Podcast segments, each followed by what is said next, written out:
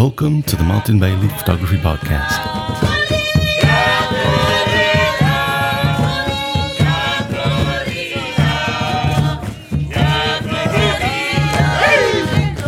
It's September 14, 2015, and this is episode 488.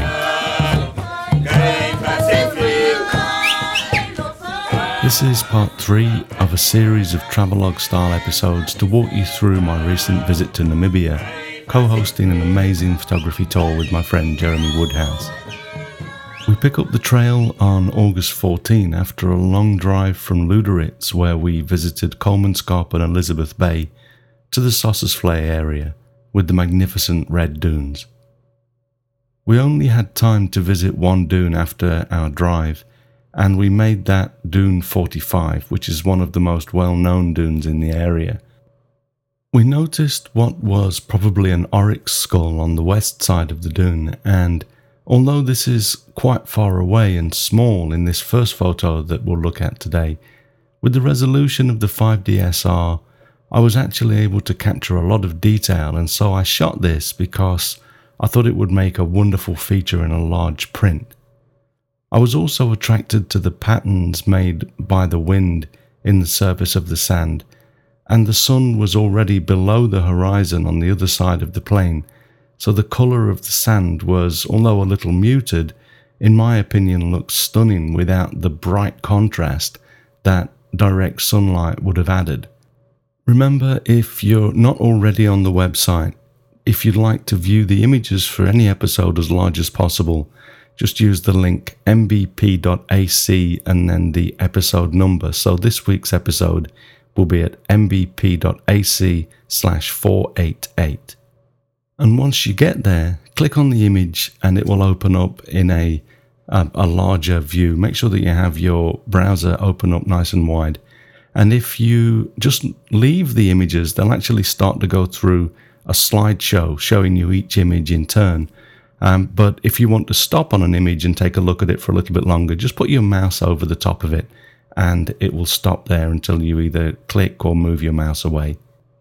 So, this first image that we're looking at was actually a two second exposure at f10 ISO 400.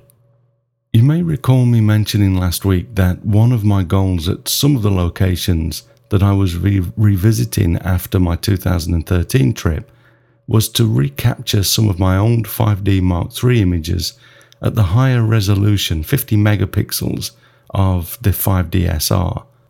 This was most apparent as I visited the beautiful Dead Vlei on August 15, the following morning.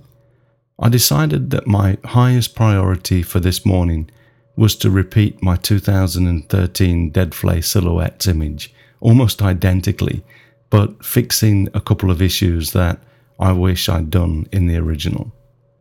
So, the first image that I'm showing you on the blog here is the 2015 version, but below that, for reference, I'm going to post the original version, the 2013 version, so that I can point out what I did. So the main thing was that I wanted to remove the clump of vegetation on the right side in the clay basin of Dead Vlei. And I wanted to remove a, a, lighter clump of vegetation in the sunlight on the bottom right corner. And to do this, I moved further back and zoomed in to create a narrower field of view I shot my 2013 photo at 145 millimeters, whereas I shot my 2015 version at 200 millimeters. You'll also notice that the clay basin is darker in my old version, which I actually prefer. I think that the light was perhaps a little bit harsher in May in 2013, giving a greater contrast between the brightly lit dune and the clay basin that was still in the shade. And that, of course, is what causes the contrast in both images. This lasts just a minute or so each morning, so there's really only time to get one or two good photographs each day before the line of white clay starts to appear along the back edge and the scene is gone. I should also mention that I didn't compare what I was framing up this year uh, with my 2013 version, I was actually surprised how similarly framed both of these were. But I guess that's what comes from looking at a photo so many times over the last few years. But I was surprised also by how little the trees have changed. In fact, they seem identical in every way still.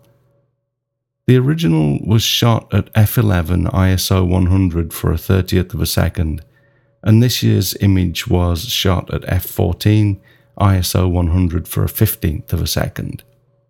Once that magical yet frantic minute has passed, the pace of shooting gets more relaxed, and we start to look for other opportunities before heading back to our vehicles for breakfast. One other shot that I'd like to share from this time is of these two people up on the dune on the east side of Deadvlei. Here we see the sun just coming over the top of the dune, so you can see what it is that caused the basin of Deadvlei to remain in shadow. I, of course, shot this because of the people, though.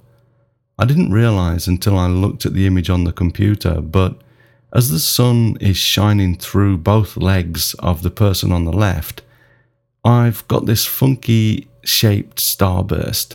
Of course, I'd, I'd seen the starburst, but I didn't realize that it had got these two parallel lines running through each point of the star, which I thought was fun. To give you an idea of how far away these people were, I shot this at 400 millimeters at the long end of my 100 to 400 millimeter lens, still at f14 with a shutter speed of a 320th of a second at ISO 100. Towards the end of the day, we visited Dune 45 again as the sun dropped down close to the horizon, as this enables us to capture the beautiful contrast between the east and the west sides of the dune, as you can see in this photograph. Although I like the lack of strong contrast in the first image we looked at today, the red late afternoon sun does enhance the colour of the orange red sand of the dunes, giving it this almost fiery appearance. Believe it or not, I have not increased the saturation in the sand at all in this photo. I expose the image to the right for the best image quality, then reduce the exposure slider in Lightroom to minus 0.35 and reduced the black slider to minus 72 and increased the clarity to plus 30. Under the HSL saturation panel, I also increased the saturation of the aqua to plus 13 and blue to plus 100 to give the sky a bit of a boost as it was very pale, but otherwise the saturation hasn't been touched. This was shot at f14 ISO 400 for a 50th of a second at 100 millimeters. I shot this next image, a closer view of the tree at the base of Dune 45, after the sun had gone down below the horizon, so I did boost the saturation a little on this one to make it match the last photo a little more. I increased the red slider to plus 19 and orange to plus 71. Note that I'm not choosing the sliders when I, I adjust them. I'm clicking on that little round button at the top left of the saturation panel and then clicking on the orange of the dune and dragging my mouse upwards to increase the saturation of the colours that I've clicked on. This was shot at f14 for a 25th of a second at ISO 800. I was using a tripod, but it was quite windy, so I decided to increase the ISO rather than using a longer exposure to avoid the wind shaking my camera during the exposure. The following morning, on August 16, we went back to Deadvlei at dawn to make this next image my new photograph of the dead camelthorn trees for this trip. I found these two similar trees that I could line up in this way with the more distant tree kind of under the branch of the nearer tree. I like the interplay between the two trees more in this shot compared to my original image, as there seems more of a relationship between the two here. I think I still prefer my original image from Dead Vlei, but This is still a nice addition to my Namibia library, I think. This was shot at f16 for a 15th of a second at ISO 100 with a focal length of 349mm, so almost at the full extent of my 100 to 400 millimeter lens. That reminds me that I should mention that although I took the 70 to 200 f2.8 lens with me to Namibia, I almost always reached for the 100 to 400 millimeter instead. Although I found that the 70 to 200 millimeter f2.8 lens is sharp and works well with the 5D SR, I'm really enjoying being able to zoom past 200mm in return for losing that 30mm between 70 and 100. I've decided to only take the 100 to 400 with me to Iceland next week and I'll leave the 70 to 200 at home. I'm actually now thinking that I'd love it if Canon would release an updated 24 to 105 f4 lens, as this would enable me to travel with just three lenses the 20, 11 to 24, a 24 to 105 mm, and the 100 to 400, giving me a huge range of focal lengths without any areas missing. Of course, I'll still travel with my 200 to 400 mm 1.4 extender lens when wildlife is the focus, but for many landscape trips, 11 to 400 millimeters in three lenses is a nice combination. Towards the end of August 16, we went to a dune that I believe is number 35, although I seem to recall us referring to it as Dune 43. Maybe it has both names, as the numbering seems to be all over the place. 43 would be the number of kilometres from the entrance gate to the area, and it's about two kilometres down the road from 45. But one of our guides referred to this as Dune 35, so I'm going to use for that, that for now. You have to leave the park before sunset, and the location from which we shot this photo is a good kilometre from the road, so we had to time this to give us enough time to get back to our vehicle, and we waited as long as we could to get as much of the east side of the dune in shadow as possible before we had to leave. I shot this at f14 for a 50th of a second at ISO 200 with a focal length of 135 millimeters. The following day, we drove most of the day again to Walvis Bay and had a few hours of photography as the sun neared the horizon. Being on the coast, Walvis Bay is cloudy a lot of the time, so I timed this shot for when there was a, a bit of sun shining through, creating an almost silhouette of the flamingos resting at the end of the day. Shots like this may appear random, but I think it's still important to select your moment for any shot. So, in addition to the lighting, I chose this moment because of the flamingo on the far left on the front row. He raised his head, making that beautiful reverse S shape, and put his right leg forward as he started to walk, so that was my moment. This was shot at f11 for a thousandth of a second at ISO 250.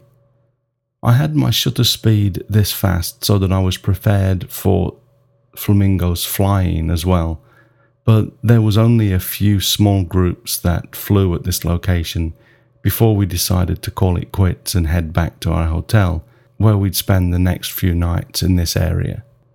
The following day, we were met by two local guides that would drive us over dunes and along the beach to Sandwich Harbour, where there is a Ramsar Convention protected lagoon with a large population of flamingos that call it home.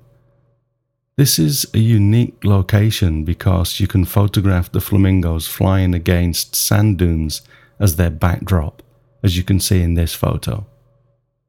I increased my ISO to 1250 to get a, a fast shutter speed of 800th of a second at f8 for this image.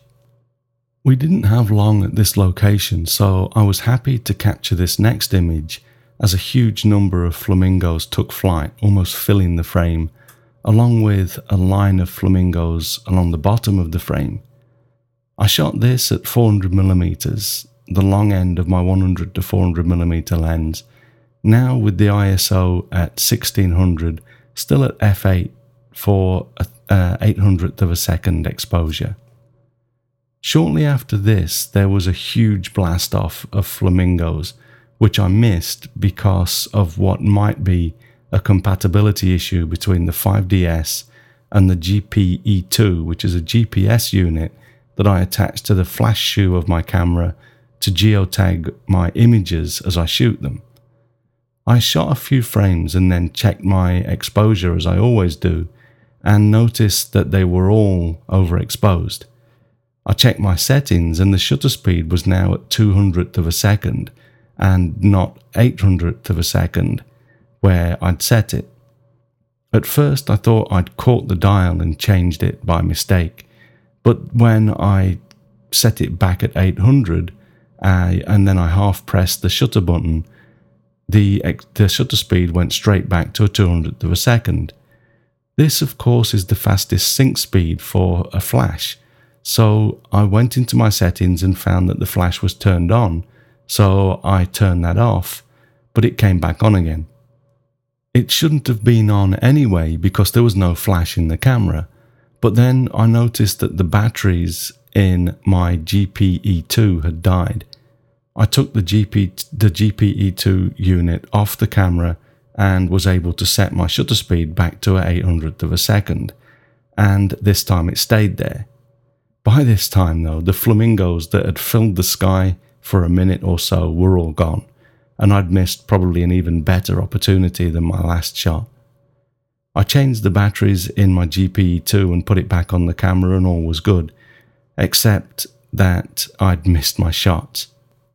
This has never happened in the past with my 5D Mark III or other bodies, and really should not happen at all. You should be able to put anything into the flash shoe, and unless it electronically reports to the camera that it's a flash, this shouldn't happen. I've reported it to Canon and they will investigate further, but I thought I'd let you know in, as well, just in case you also use a GPE2 with the 5DS and run across this problem as well.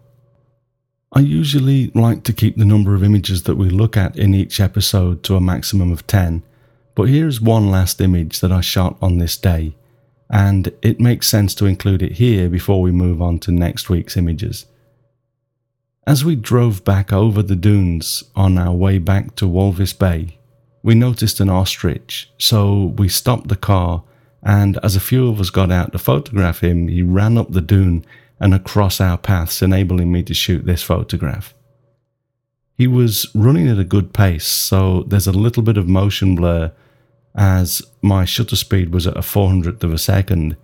But I like the action of this as he runs and kicks up the sand behind him.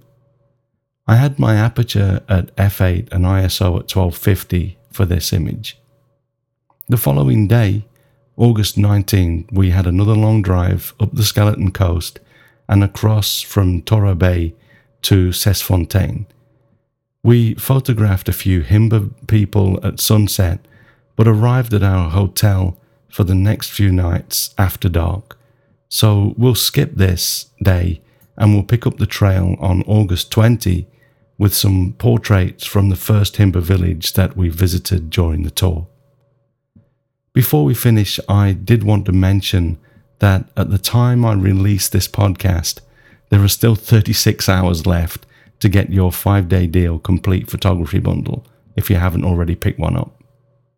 The bundle contains more than $3,300 worth of photography tools and training for just $127, and you get to help charity at the same time. I know this sounds too good to be true, but it isn't. There are no catches, it's just an amazing deal. So go to mbp.ac slash 5dd3 and pick up your complete photography bundle today if you haven't already. The sale finishes at noon PST on September 15, 2015, and then it's gone forever. If you missed this, sign up for my newsletters at mbp.ac slash news and I'll ensure that you hear about the next one in time. Thanks very much for listening today. If you enjoy this podcast, please share a link with your friends. And if you don't already, please subscribe in iTunes or your favorite podcast program to ensure uninterrupted delivery. You can find me on Google, Twitter, Instagram, and Facebook and links to everything that I'm up to are at martinbaileyphotography.com, so do drop by and take a look. I'll be back next week with another episode, but in the meantime, you take care and have a great week, whatever you do. Bye bye.